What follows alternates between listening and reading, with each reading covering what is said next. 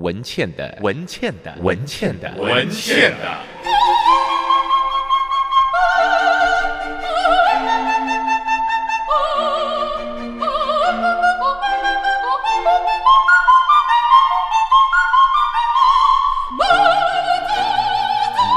文倩的异想世界，在现在全世界。可能每一个国家都在关注自己的问题啊！民族主义突然成了全球呃共通的各国的语言，但是也因此带来了很多不可思议的现象啊。那例如呢，有些人可能还在报道罗兴亚人，但是缅甸当地的人说，来我们缅甸，你们就会知道什么叫罗兴亚人。他的意思是说，当年英国殖民的时候，从孟加拉带来了一群回教徒穆斯林，他们跟着英军。在缅甸当地掠夺了很多缅甸的资源，他们本来就不属于这里。问题是说，英国人把这群人带到缅甸去，这件事情已经发生了一百多年，他们也没有家可以回去。而当地呢，他们因为是穆斯林的宗教，所以就跟佛教徒基本上有相当多的冲突。而缅甸认为他们的国族认同，我们就是一个佛教国家，怎么可以有异教徒？宗教的认同。民族的认同，有的时候看起来是为了信仰，有时候看起来我们称之为叫爱国，但你的团结同时是对别人的排斥，你的爱其实是来自于对他人的恨。那全世界呢，现在最流行的就是这种认同政治，某程度就是流行既成为爱，也可以成为恨的政治。我看到最近有一个新闻，我很感慨，就是匈牙利，匈牙利呢，他的行政部门哈，他的总理。起草了一个法案，那匈牙利已经被欧盟认为基本上还完全违反了欧盟所追求的基本精神，对人权的重视啊。他们基本上说，所有的难民呢，如果不是基督徒，我一概不接受。而最近呢，他们通过了一个新的草案，这个草案呢，就是如果你提供食物给难民。你要被拘禁有期徒刑一年以上，这个叫非法。如果你帮助这些难民，这个不叫帮助，你是触犯国家的法令。一般认为，匈牙利的国会一定会通过，一定会啊。另外一个国家叫意大利，意大利当然不算老牌民主国家了啊，他们在一九七零年代都还曾经是独裁政权啊。但怎么说呢，总是。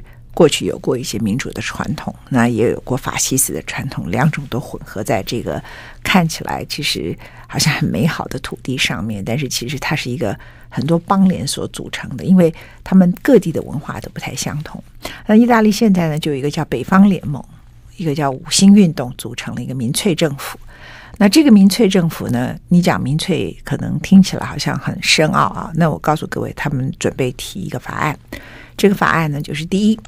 我们不再提供难民营，没有难民营这件事了。那为什么会有难民呢？就是意大利主要的难民跟匈牙利不一样，匈牙利难民主要是叙利亚难民，还有很多中东的其他地区的难民。意大利难民大多数是从利比亚过来的，因为他是要走地中海。那如果说是从希腊或是走到马其顿，进入到匈牙利，进入到当时要去德国的那条路线呢，都是从土耳其。然后渡过爱琴海，然后到希腊啊，那所以那个地方是比较属于中东地区的。那这一批呢，到意大利去的都是渡过地中海，那其实海象更险恶，所以死掉非常多人。那利比亚垮掉，一个原因是阿拉伯之春，他们国内自己闹起来哈。第二个更重要的是美国中情局的煽动，还有意大利出兵。当时意大利。跟法国联合出兵，法国总统是为了萨科齐，为了他连任，他以为他出兵，法国人觉得他很荣耀。但更重要的是，意大利需要这里的石油。意大利跟利比亚太近，那利比亚的石油叫做低硫，就是它的硫啊非常的低，所以是非常好的石油，所以它不需要再过度的精炼啊。那 当利比亚混乱的时候呢，为了确保它的石油来源，意大利跟法国就出兵了。那美国的中情局在里头提供所有的资讯，然后呢，告诉他们如何掌握制空权，然后美国再提供武器给利比亚的民兵们。那民兵们就开始打哥达费。那哥达费原来所拥有的优势就是在空军，它可以轰炸这些民兵。但是当制空权被这个欧盟的联军，就主要就是意大利跟法国给掌握的时候，他们以推翻独裁者哥达费来出兵，大家都觉得完全正确啊。那最终呢，哥达费就被民兵打死在一个函馆介绍，连公开审判什么都没有。这是我常常讲的啊。那这也是竞争跟现在发展核子武器的原因。我讲这么长的原因，就是说意大利本身要为利比亚的崩溃跟利比亚的难民的问题负很大的责任。那会逃到意大利去的人，就是他们不想在利比亚这个地方呢加入 ISIS，加入盖达组织，他们不想变成恐怖组织的成员，他们也不想被恐怖组织追杀，所以呢，他们就渡过地中海来到了意大利。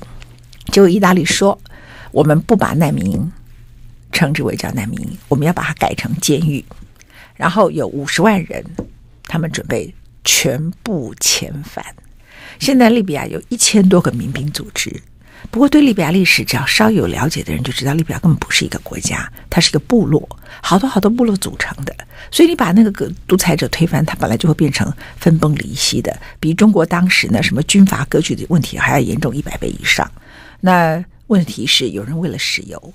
问题是，奥巴马政府为了他的自私，OK，因为他他们很痛恨格达费，呃，资助了很多反对美国的，尤其是恐怖组织等等。那因此呢，它形成了就更严重的混乱以及更激进的恐怖组织。那其实这基本上是西方这群坏蛋捅出来的篓子。然后可怜的利比亚，他们不想当恐怖分子的人，他逃到了意大利去，很多人死在地中海当中，很多人以为在那个地方。他们可以找到更好的人生。然后现在意大利新的政府说，难民要变成监狱。然后呢，你们这群人呢，将来我就一个一个遣返，而且这是每两个，将来会有两个特别工作人员，然后陪着难民，确保你给我回去。那准备大概支出，他们说大概是五十亿欧元左右。为什么我要讲这段故事？因为我想播一首歌曲，就是其实对照起来来讲。这个时代跟这个世界，并非都是一直这么残酷的。是什么把我们所有的人逼到变成看到的事件都是这么残酷的，一直在冲突当中？我告诉各位，这是我最近很深的一个反省，就是认同政治。我们以为我们很爱我们的故乡，我们也很爱我们自己的宗教信仰，但是我们没有去检讨这个爱本身有多少的狭隘。爱跟狭隘。好奇怪，在中文里头，爱、狭隘，它是同一个发音，只是不同的字体。我认为这个世界被认同政治搞垮了，所以我已经跟很多人说抱歉啊，我不认同，我什么人都不是，我就是台北商贸村的村民，我是地球的公民，我没有任何 nationalism，我拒绝这件事情，因为这个世界就是被这个东西搞垮了，所以不要来告诉我你爱台湾，你爱中国，我什么都不爱，我就是爱商贸村。我的空气，我爱我的小狗，我爱我的邻居，我爱我碰到的很多人。我们每个人本来就会偏爱跟我们直接有接触的很多地方，可是请不要把这个东西无限上纲，操纵到一个从爱变成狭隘，再变成恨，再变成排斥。哈，I like 103, I like rain. 我们现场访问的是李伟文，他出了一本书《李伟文的退休进行式》。上次我们跟他谈完呢，觉得意犹未尽啊，那就跟他相约说：“哎，抱歉，因为这个叫进行式，不能一次 就写下句点啊。”那李伟文呢，自己很懂得，知道如何慢慢的让自己退休。那他现在呢，他哎，你是做牙医嘛？对，是啊，是。然后就有的时候就让自己可以。离开职场，有的时候又回去职场，这样的啊。嗯、那今天呢，我们来挑一个话题好了。其实人到老的时候，最重要的是朋友，嗯，或者是伴侣，伴侣对啊，啊，这两个。那我们来谈你的 Chapter Three 啊。那这里头有你同学会了吗？啊，嗯、那我就想到阿爸的歌，还有罗大佑的歌。罗大佑的歌叫《同学会》，阿爸的歌叫《Old Friend Should Do》，知道吧？嗯，OK，The、okay, way old friends should do。OK，好，但是。你这里头有两段话是很敏感的。第一段话叫做“如何重燃老夫老妻的热情”，这看起来很像威尔刚的广告。OK，麻烦你。好，呃，其实我觉得伴侣久了哈，我觉得最可惜的是，这这社会真的是很辛苦了哈，所以我们在外面都要装扮自己，对，把自己弄光鲜亮丽啦，然后呃姑娘恭俭让啦哈。可是人不能整天绷得很紧嘛，所以回到家面对伴侣的都是最懒散的哈，最自在的哈。所以长期下来，其实我觉得我们都反而把自己最不堪的哈，最最没有装扮的的那一面呈现给伴侣。但是当然，在伴侣面前自在是很重要的，没有错啦。可是当你一直都啊，就啊老夫老妻的没关系，就邋里邋遢的，哦，不管是男生或女生来讲，我觉得呃，长久以后，其实然后然后加上柴米油盐酱醋茶嘛，是不是？就是说我们在外面会创造一些。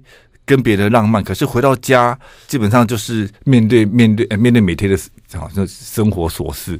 好，加上如果说年纪大一点，也许照顾更年纪更大的父母亲，然后小孩子又什么闯闯什么祸，所以基本上你跟另外一半所面对的都是负面的事情的时候，久了之后其实会消耗掉很多浪漫的那种感情嘛，啊，或者说双方共同的感觉啦。哦，我们讲夫妻的共感，所以。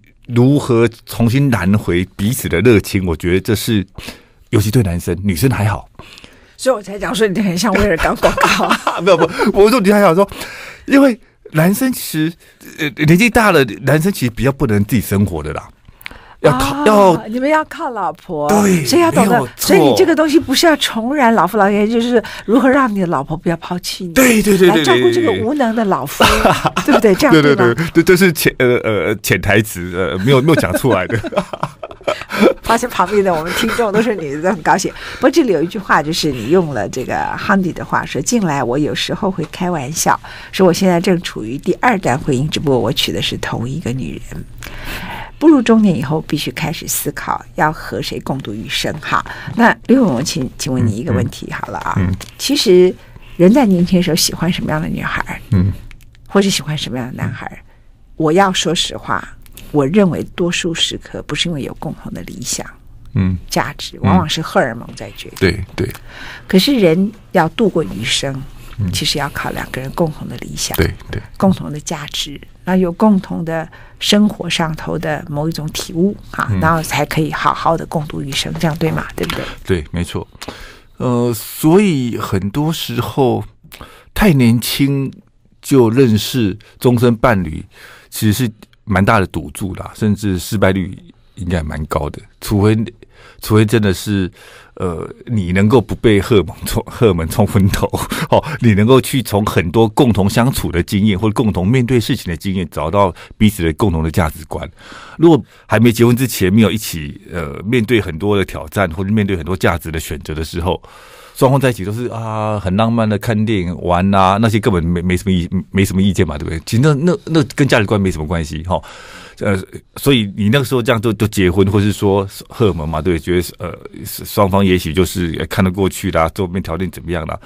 啊，其实呃以现在百年人生来讲哈，就活一百年，以前也许没活那么久。你说结婚然后生小孩，然后为了小孩忙一忙，然后就一一一辈子就过完了。可是现在小孩子空巢之后还很长的时间。所以后面这段时间，其实如何相处是，我觉得是新的课题啦。嗯，我看到你这里头谈到一段话：嗯、夫妻俩共同认识的好朋友越多，嗯，婚姻关系越稳定。对，最怕就是只有夫妻这两个人。对对对，没错。那、嗯、我最后不管怎么忍耐，大家都会崩溃嘛，对不对？不，其实我我这段话是有很有一些科学呃研究跟跟跟调查的。嗯，呃，当然，如果我们理性来分析的是是说。呃，双方有各自好朋友，但有共同的好朋友，因为有共同好朋友，所以基本上就会呃很多对夫妻一起交往嘛。啊，交往过程，呃，其实就可以当一个一个不能讲润滑剂，当一个仲裁者，或者是一个彼此有摩擦的时候，可以互相当缓冲，互相彼此去用不同的角度去看待。我想这是可能一个很简单的、直接的的效果。同时，其实你在有跟。一一群好朋友，共同好朋友一起相处的时候，呃，也有一种是你在有很很多时候你是跟一群人在一起，所以你夫妻有什么意见的时候，你就必须呃恢复很客气嘛，哈，你不可以在别人面前呃做很多不礼貌的，或是讲话呃粗声粗气的。所以，也许就在那个状况之下，你可能可以好好的谈，或者是说从别人角度来看待自己跟另外一个伴侣的相处的过程。所以，我觉得。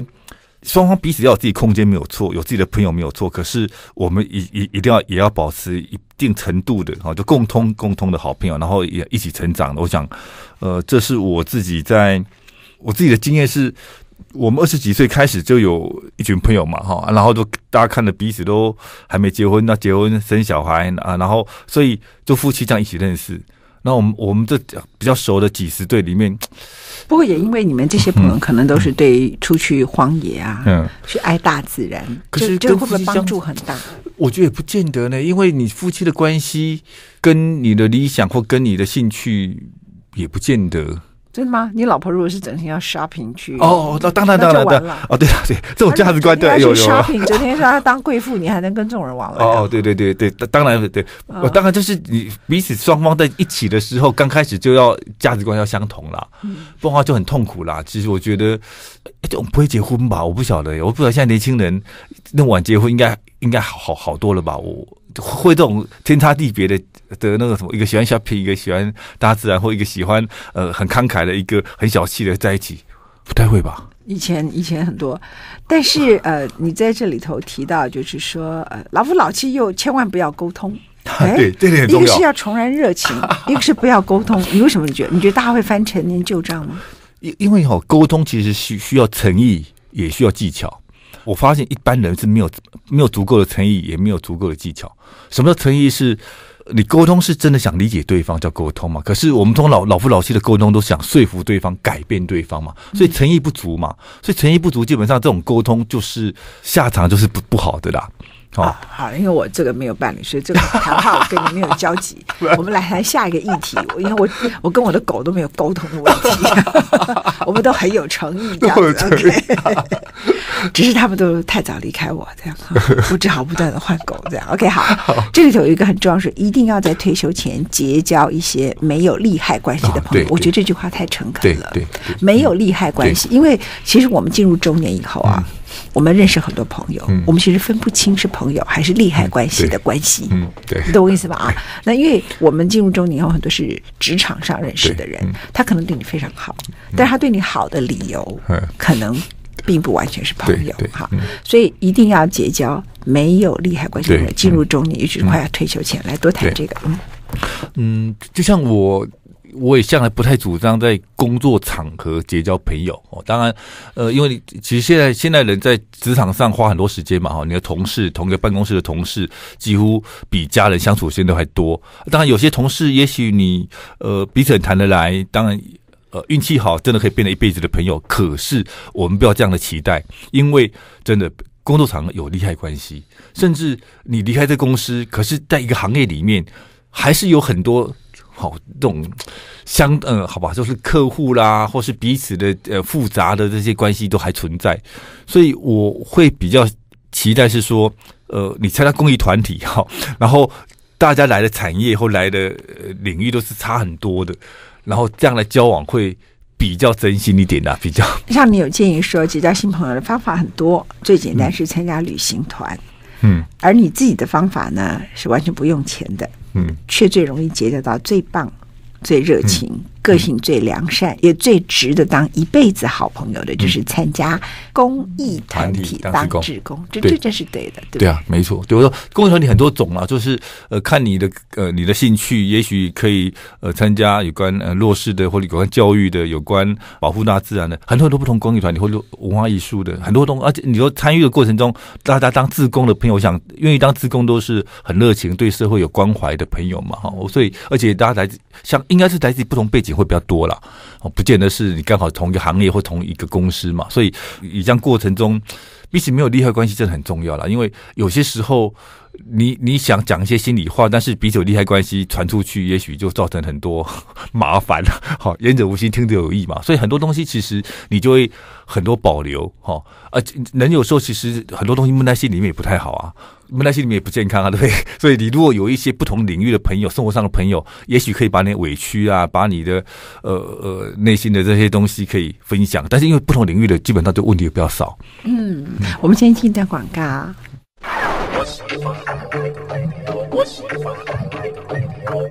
访问李伟文，突然像老朋友一样东拉西扯的，可是我想这是你让很多人喜欢的地方，就是没有任何的压力哈。那在这本书里头呢，李伟文的退休进行式里头，你写了只有短短的一段，但是我相信你有很大的感触。你提到了齐邦媛老师，嗯，啊，你提到他去住长庚养生村。那对他来讲，其实到一个年龄要认识新朋友已经非常非常的困难。可是呢，齐邦媛认为，当他去住长庚养生村之后，他可以在那里重新认识，在他那个年龄里头每个人所经历的不同的人生。然后呢，他觉得，嗯，好像对他来说，他并没有真正的跟这个社会隔离。某个程度来说，他也不需要。觉得自己真的就一路的走向死亡，大家可以看到更多世界上各地不同的人。来谈一下这一段好吗？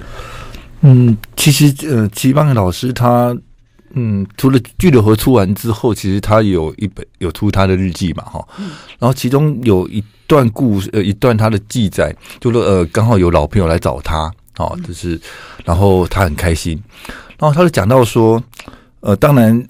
大家七八十岁，如果住在养生村，当然有很多活动可以认识新的朋友。可是，呃，老了朋友他可以知道你过去的理想啦，按照青春时候的样貌。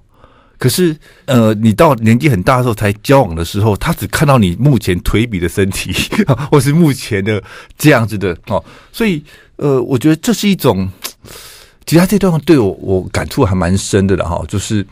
呃，就是有时候我们现在跟跟年轻人碰面一样嘛，就是，呃，也许二十几岁、三十几岁也是可以打形成一个忘年之交。可是当我们讲什么东西的时候，他都不懂，或者是说我们讲我们过去的事情，他以为你在倚老倚老卖老哦。那所以这种就有点格格不入的感觉哦。所以我觉得，呃，包括为什么人这么喜欢开同学会，找回以前有共同生命经验的朋友的原因是，你在老朋友面前，你才是完整的人生。然后新朋友是只有这一段，所以他喜欢当时他的养生村里头一些去拜访他的人，对对对，然后他就说老朋友有共同的回忆，不管是彼此抬杠或是消遣，戏谑中都有相知相惜的了解啊。新朋友呢，不知道彼此的过去，若提起往事，搞不好还会令新朋友觉得你倚老卖老啊。那你提到了，就是说，哎，这个呃，在这个里头，就是没有利害关系的朋友，各种标准。你说其实都很重要，但是尽量要参加一些有正能量的团体。我觉得这句话很重要。对，因为因为有些人就是不天生的性格，就是每天喜欢埋怨哦，就是真的有些年轻时候呃愤青，然后年纪大了可能也是看什么都不惯哈。然后你如果你的朋友或是刚好你的街坊邻居，或是你你你的共同生活圈的朋友，每次见面都在。抱怨抱怨，其实那种负面的能量其实很很伤害，因为年纪大了，本来就是生命能量比较低嘛，所以我们其实要有要有些正面的、快乐的。啊，如果整天就在埋埋怨，其实真的不太好。所以你如果碰到一点整天都在埋怨的，哪怕是你的老朋友，你就会慢慢跟他疏远了。对对对，很自然嘛。而且甚至要主动提醒自己，朋友可以不断交心的，但伴侣有时候没办法了哈。但但是我说。但是有时候没有办法。OK，what、okay, a word？OK，、不，但朋友是可以选择的啊。就说你不喜欢他，就可以不要跟他当朋友。我觉得这是一个，我觉得朋友哈，如果说你跟朋友相处的不好，我觉得这是你的问题，因为朋友是可以自己选择的。你不喜欢他，就不要跟他来往啊。嗯。那这里头有一个叫你同学会了吗？嗯，okay, 你有看到 Alain de Botton 他写了一个跟这个相关的议题吗？这样吗？对，他讲身份地位的。哦，有身份地位。他特别提到，在这个 Internet 的时代里头，他觉得最蠢的就是回去开同学会，因为大家都会有比较心。嗯，但是我觉得他太年轻。对，太年轻。太年轻的时候，比如说四五十岁的人就会有比较心，好，尤其是四十岁的男男人，男人。对 啊，女人可能三十几岁会有比较新鼻孔像碎啊，老者会的大概拢赶快的。对对对，所以我会主张是六十岁、六十五岁以后才参加同学会。对，没错，六十岁以后才参加同学会。因为孩子已经空巢了，没什么好比的。然后自己啊，年轻三十岁、四十岁还可以差很大，六十岁都差不多了，真的、啊。只只差我们谁进棺材比较大。对。看身体好不好而已啦，都就是基本上，我觉得年纪大一点真的是没什么好比较的。就是说，从呃你的职场大家都退休了，从呃你孩子孩子好考上什么学校，成就也也也都空巢了，然后另外自己的美貌也都差不多了，所以六十几岁差不多 是完全不会比较的时候。没有错，没有错，这样子 OK 好。你也提到可以重新去找自己的师长，哎，六十岁去找自己的师长，早一点就可以找了吧？那师长可能走了，啊。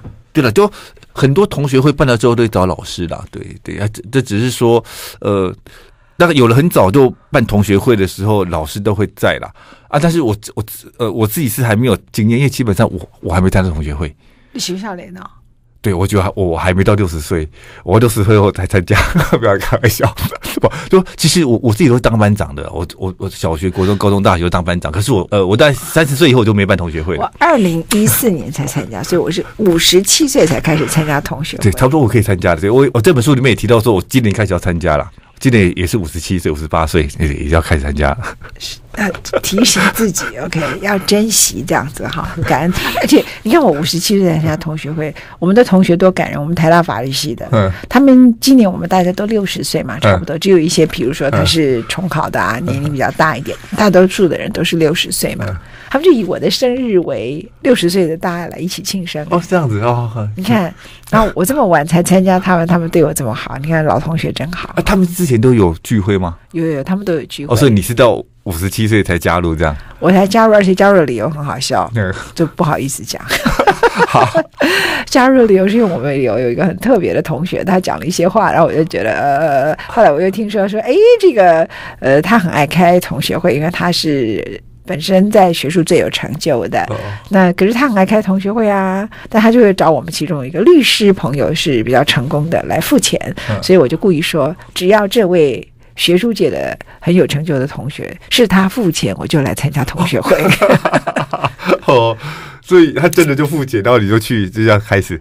他就说好，没问题。为了让你来，我来付钱，因为他他每次都开同学会都叫别人付钱呢。哦，那我就故意整他，我就说那我来参加。可是呢，呃，要你付钱才可以，那我就去了。去了以后呢，我们就去永康街旁边的吕桑，所以他以为这是他地盘，他不知道吃的一定是我地盘，怎么会轮到他？所以一进去了，那我就知道他很节省哈。然后呢，一坐下来，他就准备调几个菜。我一看那个菜那么少，我说：“哎，老板来。”然后老板就来了，然后老板就过来，我就说：“哎。”今天是我们这位大院长请客，他说：“哎，这我院长好。”我就说：“请你把你们这个店里头最贵的菜全部拿上来啊！” 然后他就说：“哎呀，我们的这个怎么怎么？”我就跟他讲说：“这个老板是我的好朋友，他家就我好久没有看到你，他就知道他完了，你知道吧？他整场同学会都很忐忑不安。可是我在他要离开的时候，他发现我已经把钱给付了。哦，这样不错哈，不错。这老同学可以互相这样调侃啊。对对对，没错啊，没错。我们先进广告。I like 103, I like radio，让自己的好朋友都能互相认识。这是李伟文今天在我们节目里头谈到，其实每一个人怎么样给自己准备退休，以及退休之后的人生哈。那让自己的好朋友都能够彼此更加认识，这里头有一句话。交朋友是要花时间，其实你交朋友某一个程度，嗯、你要很真心的花时间，嗯、而且某个程度，嗯、呃，你也要想办法。有的时候，像你就有一个叫什么民生见识会，会，这是什么？因为那时候我住在民生社区嘛，嗯嗯，然后见识，呃，我是童女军，童女军其实在当初翻译的时候，有一派是把它翻成见识，OK，一派把它翻成童军。好，然后我觉得，呃，所以我们基本上就是以健全知识嘛，哈，所以所以这几个这个名称的哈，只是，呃，这个读书会，我其实，在当兵退伍回来之后，就就在家里办了一个读书会啊，那个读书会就是我把我的呃亲戚好朋友，然后就找到家里来，然后每个人分享自己的专业。啊，然后然后等于是我很很呃很省事，可以把我的好朋友跟呃这都是互互相认识，对对。我看你比如说晚上六点到七点用餐聊天，七点到二十到七八点钟就以心灵之眼看大地，嗯、有两位伙伴以幻灯片与大家分享生活上旅游上的心得与感想，嗯、这个大家一定很高兴吧？哈、嗯，八点到十点就有一个专题演讲，有一个伙伴介绍他的工作跟专业，嗯、然后十点到半夜，嗯。秉烛夜谈，对，每次决定一个具争议性的主题，大家可以辩论或者是讨论。嗯，那你们到半夜最后是以打架收场吗？呃，因为因为基本上我我们有点稍微有点结构的原因，是因为呃，你如果没有结构，就是会闲聊，没有什么长进嘛，哈。但是如果结构太完整又好像在外面参加研讨什么什么，那也没去吧。所以有结构跟非结构，所以呃，到了十点都算有点结构性的。然后十点以后，有些还不想回家的，有有小孩或是有什么事情会先走。但是如果你还年轻嘛，我们那时候才三十来岁，呃，所以就是十点多还聊到三四点，有的时候到天亮才走。我觉得哦，我为什么我当时没有认识你？因为你可能不欢迎我参加，因为我可能在现场自己滔滔不绝，滔滔不绝。被你们赶出去，不，所以所以基本上，呃，我我们这样，因为其实只有一个，呃，我我我蛮喜欢是一定一个小一个主题，环绕的主题，互相来不同面向来讨论。那你现在还有这样的会议吗？现在年纪大了，我们就用电影读书会啦，就是呃，我每个月就有一个人主持放一部电影，然后来主持讨论。因为其实年纪大，你说专门定一个太那哇，那个不太一样，就二二三十岁。那我可以参加吗？电影读书会可以啊，可以啊，可以啊。电影读书会，我我我们就是在看电影，可是我已经没有时间去找电影了。那现在院线片电影我看不下去。我大概我我们在每一两年才会轮到一次自己的挑片子啊，因为我们人还蛮还不少嘛。没有啊，我不要挑片子，就听嘛看。我只想要看啊。OK OK OK OK OK OK 对啊对啊对啊对啊。所以就是我们每次会有一个会找一个人来推荐他这辈子最喜欢的电影，然后。他主持那部电影的讨论，他放的叫《感官游戏》，是情爱片。OK 啊，都可以啊，你就要负责主持啊，然后你要你要说对解说，然后主持讨论嘛。但是因为大家水准都还不错，所以每次挑片子都很难，因为你挑的太太简单，人家觉得这没什么好讨论的。啊，太深又觉得好像很无聊，所以其实还真的是蛮蛮大挑战的。真的哈？对啊，就是我每呃每每次要轮我，我记得有一次我因为我我要写一本书叫呃就是那个电影里面爱情学分，就是跟我我孩子在讨论的。就我想到好吧，我就又里面一部一部电影，什么呃泰国片很好玩的，什么什么初恋那件小事。嗯，我想到勾勾起我们这种年龄讲初恋那些事情，哇，就也是被他批的批半天这样。对啊，什么烂电影？谁要管什么初恋？然后忘记了？哎，不不不，那个泰国片真的很好看啊！那个泰国片很好看。我是说，大家对初恋都忘记了，谁会记得初恋呢？对呀、啊，但是，但是，但是我我觉得有时候就是大家都有时候讨论很严肃的东西，偶尔放点轻松的。好，当然有有就是就是基本上就我们可能一两年轮到一次的时候，每个人挑片子都要想好久。那但是蛮有趣的啦，就说呃，其实看电影。很多人一起看哦，讨论是不一样的，真的。而且我们还还蛮正式的哦，就是放完，然后可能就是一样呃，有准备东西吃，聊天聊个十几二十分钟，然后最后就开始讨论，一讨论就讨论一两个小时以上啊啊，每个就不同意见的，而且每次都有都不同意见哦，就是不同看法。我觉得这这有趣极的，嗯嗯。而且用电影比较没有争议性了，因为你是讨论政治，讨论什么议题，有时候会剑拔弩张嘛。啊，用电影基本上还 OK 啊，对。嗯，哇！你教我们怎么样快乐的从中年到老年，这是一门很大的学问。下次欢迎李友文再来我们的节目上，okay, okay, 谢谢，谢谢，拜拜。